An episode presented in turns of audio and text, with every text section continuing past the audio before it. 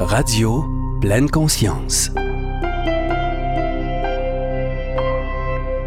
En plus des conséquences de la COVID-19 sur la santé, s'il y a bien un secteur qui a été bouleversé, c'est l'économie. Changements radicaux des modèles de travail et d'entreprise, baisse de revenus, faillite, prise de conscience collective par rapport à notre système économique, etc.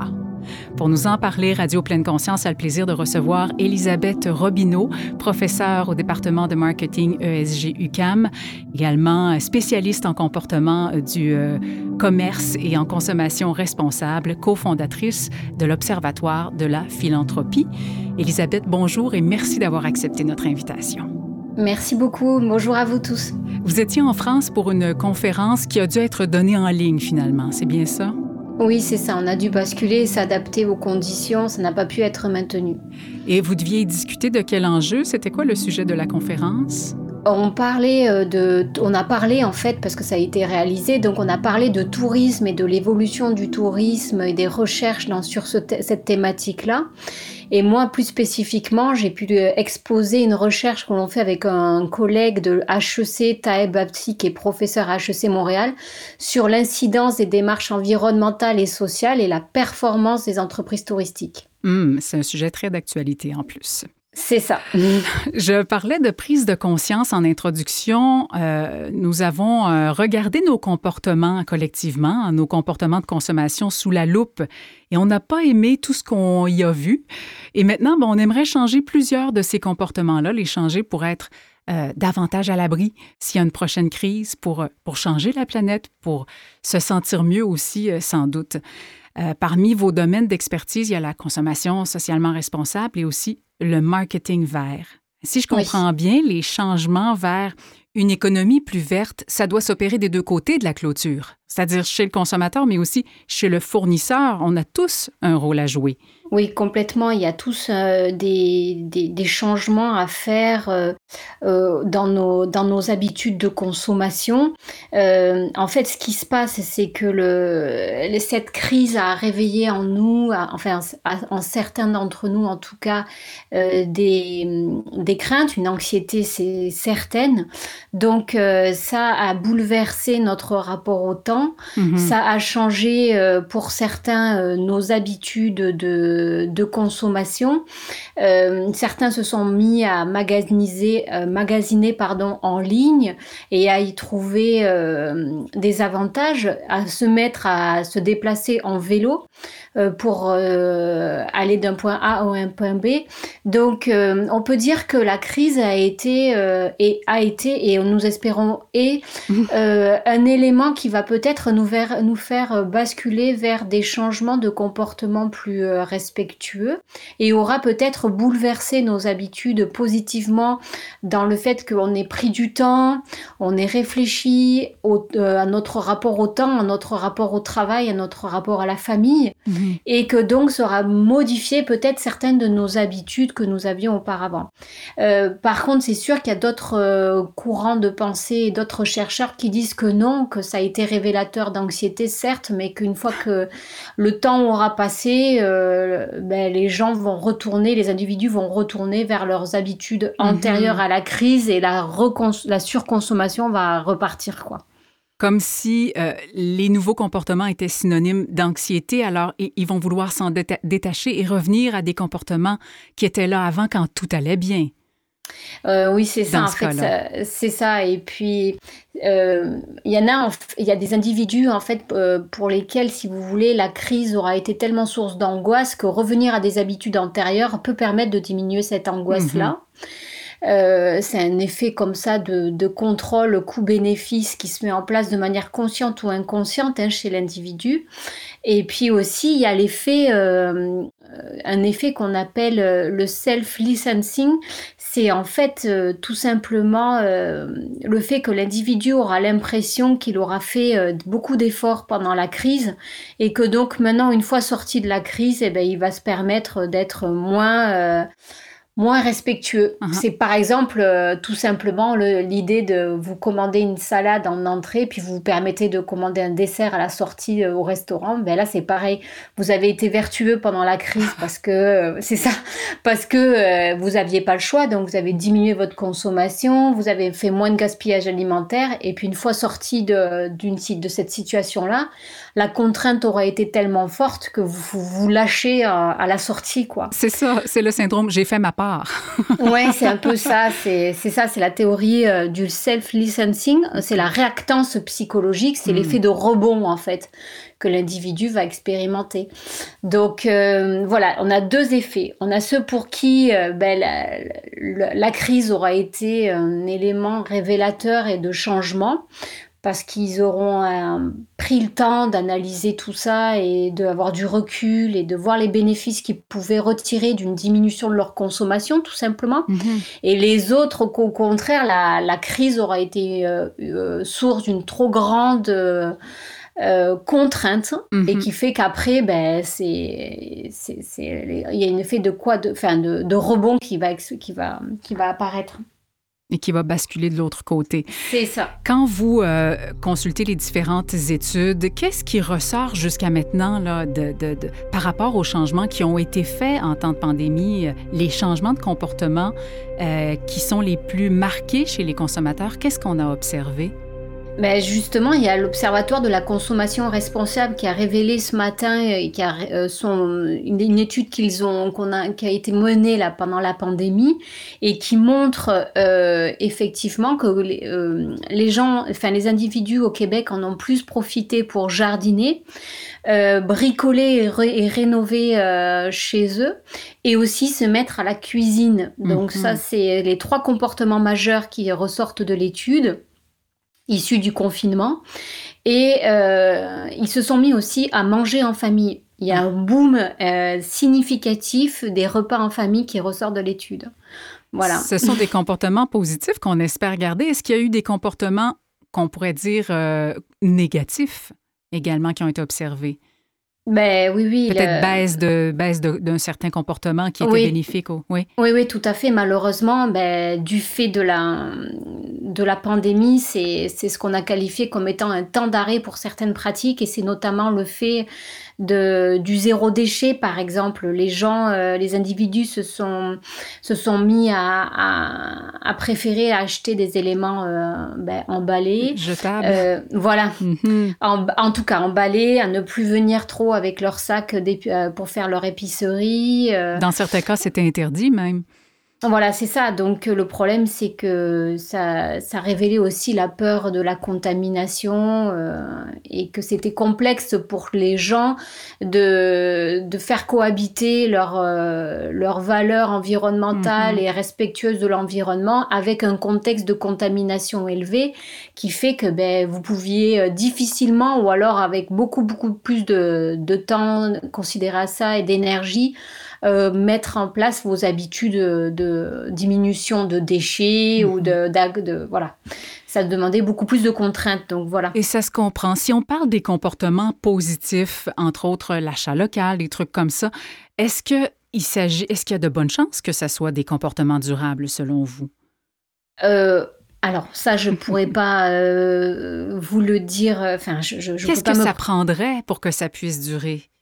Ben, nous, ce qu'on voit, c'est que euh, tout est dans le discours, en fait, aussi des, des politiques, des Oui. leaders d'opinion euh, qui vont continuer à, à- à mettre en évidence euh, la- les bienfaits de l'achat local pour la communauté économique et pour le fait de se distancier d'une dépendance en termes alimentaires, par exemple, de produits qui pourraient être offerts euh, sur le territoire euh, aux, aux citoyens et de réduire la dépendance euh, à l'égard de- des- des pays qui, qui nous nourrissent, par exemple. Je pense à l'initiative panier bleu, bleu pardon, Oui. euh, qui, a, qui a été mise en, en place euh, au début de la crise. Ça, c'est très, très positif. Puis ça vante euh, et ça met en avant les producteurs, les artisans, euh, les, les, voilà, de, du, les, tous les acteurs locaux et ça sensibilise à, l'achat local et à l'importance que ça a pour une économie d'être moins dépendant et moins sur dans certains pôles en tout cas. Oui, notamment l'alimentaire. Exactement, la sensibilisation, je pense que c'est vraiment le point important là-dedans, la prise de conscience. Et le point qui revient beaucoup par rapport à l'achat local, c'est euh, c'est plus cher quand on achète au Québec. Est-ce que le prix pourrait baisser si le comportement devient plus répandu, si on achète davantage local? Est-ce que les prix baisseraient selon vous? toute chose égale par ailleurs, en économie, c'est ce qu'on montre. C'est qu'à partir du moment que la demande augmente, normalement, les, producteurs pourraient avoir la possibilité de diminuer leur prix. Euh, et ils auraient tout intérêt à faire de, comme ça. Mhm. Après, là aussi, l'État peut aider pour, de, pour, faire en sorte que ces producteurs-là restent compétitifs. Mais c'est une stratégie euh, collective. Elle vient de la part de la demande, mais aussi de l'État, d'aider aussi. Euh, voilà, c'est tout un chacun qui doit mettre de la bonne volonté. Et c'est sûr que il faut que le consommateur soit, soit sensible à ça, informé aux répercussions que ça a, de payer par exemple son litre de lait, non peut-être pas le lait, mais euh, euh, prenons par exemple le fromage, voilà, euh, le fromage qui est un mets assez dispendieux au Québec. Euh, on pourrait tout à fait se dire bon ben voilà, j'en achète un et non pas trois et je ou un ou deux et puis je fais comme ça. Mhm. Et là, ça serait possible. En effet. Il y a toute notre vie qui a été bouleversée, tous les secteurs de l'économie qui ont été touchés par cette crise-là. Selon vous, et avec ce que vous observez, quel secteur de l'économie euh, va être ou vont être les plus transformés après, après cette crise-là? Ben moi, je vais parler par rapport à mes compétences et, mm-hmm. mes recherches en tourisme. Le tourisme est le hein. secteur qui a le plus pâti de, la, de, de, de cette crise euh, sanitaire euh, et de, ce, de cet impact de la Covid. Donc euh, là, les acteurs touristiques sont en train de réfléchir pour justement mettre en place euh, une offre euh, sur le territoire, en tout cas québécois, qui, qui, se, qui soit séduisante et qui fasse en sorte de, de séduire la population afin que les gens soient... Et le droit aussi de partir en vacances, même sur le territoire, et qu'ils qu'ils soient heureux de, de ces vacances-là. Un tourisme local alléchant. C'est ça, un tourisme local alléchant. Euh, j'ai des, j'ai des collègues qui travaillent sur le concept de micro-aventure et qui disent qu'on n'est pas obligé de partir à 5000 km pour euh, vivre des aventures dépaysantes et, et, et agréables. Que ça peut être simplement le fait de faire un pique-nique dans son jardin qui peut être formidable autant pour soi que pour des enfants et qu'il faut aussi revoir euh, ses lunettes en fait. Mm-hmm. Voilà, le tourisme peut être un tourisme local et bienfaisant pour la société local, faire euh, des retombées, des externalités positives pour les acteurs locaux et faire en sorte qu'il y ait moins de nuisances environnementales euh, à voyager et à transporter un virus comme ça a été le cas. Ben oui, c'est ça, c'est une double prise de conscience environnementale et au niveau sanitaire également. Tout à euh, fait. donc c'est un, c'est un moyen pour voyager plus vert. Est-ce qu'il en existe d'autres? Est-ce que les crédits carbone, par exemple, est-ce que c'est suffisamment connu, utilisé et suffisant pour faire une différence aussi? Bah, de, nombreuses, euh, de nombreuses compagnies aériennes maintenant les proposent quand vous réservez votre, euh, votre vol. Mhm. Après, euh, c'est toujours, on vient de faire un chèque de 800 dollars pour un, vol Montréal-Paris, par exemple. Donc, c'est très difficile de rajouter 50 dollars pour compenser carbone. Donc, après, bon, l'individu a de multiples façons de, de, de compenser, ne serait-ce qu'en, voilà, après, s'il fait tous ces, tous ces déplacements en, train ou en transport collectif pour réduire. Planter un arbre quand il arrive dans la destination, je ne sais pas si ça serait pas utopique, mais quoi qu'il en soit, euh, il y a quand même des possibilités pour compenser euh, les nuisances environnementales. Mais il faut le faire, de, il faut que ce soit accessible euh, à tout point de vue, cognitivement et en termes de prix aussi, et en termes d'information. Si on reste dans un discours hypothétique, on perd tout le monde. Oui, tout à fait. Et au niveau des entreprises, si on veut les convaincre d'adhérer à une façon plus responsable de faire des affaires, eh, est-ce qu'on arrive à les convaincre de la rentabilité de, faire ce choix? Est-ce que, est que profit et bonne conscience sont compatibles? Bah, les études que l'on mène, nous, à l'université, montrent que euh, l'adoption de démarches environnementales et sociales via l'adoption de, de, normes, vous savez, mhm. ISO, ou, etc., montre qu'il y a des bienfaits sur la performance financière. C'est prouvé. Et il y a un impact significatif. Ça va générer euh, vous allez attirer des employés pour qui c'est important. Souvent, ce sont des, des, employés qui ont des valeurs, euh, donc euh, des valeurs et qui vont des gens qui sont bien formés et qui vont eux choisir les entreprises dans lesquelles ils vont euh, vouloir travailler. Donc, ce sont des gens à capital humain positif, qui peuvent formés, qui peuvent apporter à l'entreprise, donc de haut niveau. Donc ensuite, l'image de l'entreprise en est bonifiée. Euh, les retombées voilà, les retombées de son image de marque sont positives. Les consommateurs vont être séduits et pour ceux pour qui c'est important, ils vont se tourner vers ce type d'entreprise. Et ensuite, l'effet boule de neige va avoir lieu. Donc, à long terme, les études montrent et c'est prouvé que c'est positif en termes de performance financière. Mhm. Et puis, façon, euh, on va pas, elle ne, enfin, on va pas y couper. Je veux dire, ça va être bientôt, très certainement dans moins de dix ans, imposé. Donc autant s'y mettre maintenant. Quand vous enseignez, est-ce que vous voyez que les préoccupations sont différentes chez vos étudiants en tant que consommateurs ou futurs fournisseurs de produits et services? Est-ce que vous voyez qu'il y a quelque chose qui se met en place? Euh, ça dépend des années. Euh, si vous me dites les étudiants au bac, euh, sont des, une, partie, oui, est sensible à ces questions. Ils vont choisir de travailler sur des travaux de session qui vont toucher à des entreprises responsables ou qui vont toucher à la seconde main, à la seconde vie des objets, etc. Mm-hmm. Et au bac de plus en plus aussi. Au bac, pardon, et à la maîtrise de plus en plus aussi. Oui, oui, effectivement. Donc ça, ça fait très plaisir. Après, moi, j'en parle énormément dans mes cours. Donc, euh, les voilà, c'est ça. Les étudiants, les pauvres, à la fin de la session, euh, ils, sont spécialistes en comportement du conso, mais aussi en consommation responsable. C'est bien, c'est très bien.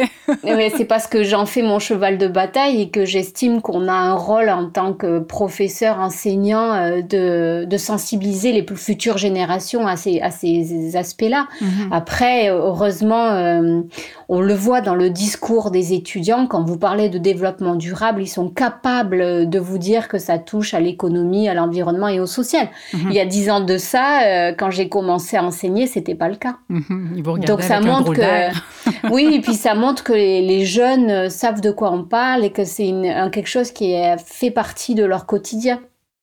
Et en tant que consommateur, qu'est-ce qu'est-ce qui a le plus d'effet? Qu'est-ce qu'on pourrait faire demain? À court terme pour aller vers une consommation responsable? Qu'est-ce qui serait le plus euh, rapidement mesurable? Je pense que euh, il faut avoir euh, du recul par rapport à sa consommation et se dire, ben voilà, pendant le Covid, pendant deux mois, on a été enfermés chez nous. On n'a pas pu aller magasiner chez Zara dans des grandes... Euh, acheter un, le dixième pantalon bleu euh, parce qu'on n'avait pas le bleu euh, du même bleu des neuf précédents. C'est ça, le bleu à la mode. Ouais, c'est ça. C'est-à-dire que ça a permis de freiner cette tendance du magasinage et de la consommation, voilà, spontanée, peut-être non réfléchie. Donc, si ça a eu euh, un bienfait, c'est peut-être celui-là de, pour certaines personnes de se dire, en fait, ben, j'en ai pas besoin d'un de plus, quoi. Je vais très bien et mon bonheur n'est pas lié au dixième jean que je peux acheter. Possède. Voilà et trouver du bonheur dans euh, voilà dans la lecture d'histoire avec ses enfants dans le fait aussi que les gens aient été privés de contact avec leur entourage euh, je pense que ça ça a été très très très signifiant pour beaucoup mm. de personnes et qu'aussi de revoir l'importance des expériences et des échanges humains euh, peut-être que oui on se rend compte que c'est ça qui compte et non pas comme comme vous le disiez la dixième paire de jeans. Voilà. Ouais. Est-ce qu'il y aurait aussi, au niveau de l'obsolescence qu'on perçoit de nos, de nos, de nos trucs, euh, de notre téléphone, qui est encore bon et qui serait bon encore pour cinq ans, mais qu'on on, veut le nouveau modèle. Donc, cette, cette obsolescence qui est perçue, est-ce qu'on pourrait pas aussi travailler là-dessus un peu? Elle est imposée ben, aussi, là. elle est imposée. Euh, l'obsolescence programmée, c'est quelque mhm. chose sur lequel on travaille, nous, depuis maintenant presque six ans, j'ai envie de vous dire. On, en parle, on, a, on essaye de sensibiliser les, les, consommateurs sur le fait que nos études montrent qu'une grande partie de la consommation, elle est due au consommateur et au fait que celui-ci veuille pour des histoires de mode, de tendance, rester dans le groupe, etc., va mhm. vouloir changer son téléphone alors qu'il fonctionne encore. Donc, euh, c'est ça, c'est être conscient de, de, ses choix et de se dire est-ce que c'est vraiment nécessaire de changer alors que ça marche encore? Ah Oui. Et pour les entreprises, dans le même ordre d'idées, qu'est-ce qui euh, peut se mettre facilement en place si on veut vraiment changer? Une entreprise qu'on va dire, mettons, traditionnelle, euh, qui veut se donner une image plus verte? Qu'est-ce qu'elle peut rapidement mettre en place? Mais là, du fait que hum, cette crise les a énormément impactées, beaucoup d'entre elles, malheureusement, vont pas s'en remettre. On va s'en remettre avec difficulté. Tout, est, tout le modèle est à repenser maintenant. Et ça serait vraiment euh, dommage de ne pas justement intégrer euh, les incidences sociales et environnementales de l'activité euh, sur le modèle d'affaires et de se dire, bon, ben, on met tout à plat et comment on peut repenser les choses. À mon avis, c'est le moment idéal pour repartir euh, et de se dire bon ben voilà le télétravail qu'est-ce que ça a permis euh, pour mon entreprise? Quel coût euh, ça a permis de diminuer? Les avantages? On voit que le télétravail a des avantages positifs mais négatifs. Voilà ça dépend de chacun. Donc je pense que c'est tout à fait le moment pour revoir la copie et de poser les choses et de se dire qu'est-ce qu'on réinvente et qu'est-ce qu'on propose à nos employés et quels produits on met en, en marché quoi Économiquement, je vais vous poser une grosse question. Euh, on, va, on va y aller dans l'hypothèse. Si on trouve un vaccin en septembre, on est dans les si. Euh, si le vaccin voit le jour en septembre, comme on, en parle en ce moment, euh, que ça serait une possibilité, combien de temps économiquement parlant ça va prendre pour qu'on se remette de cette, de cette crise, selon vous?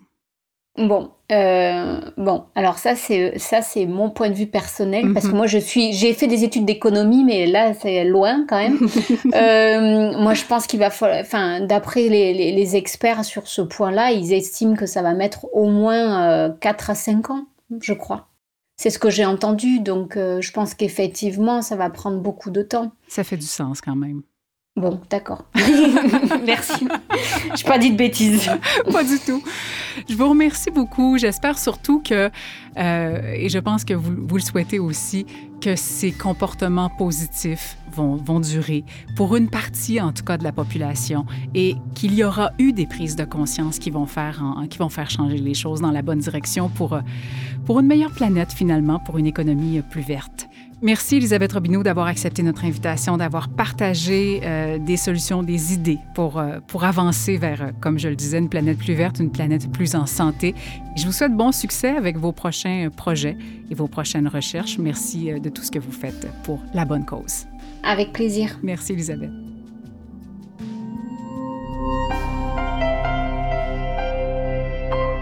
Radio pleine conscience.com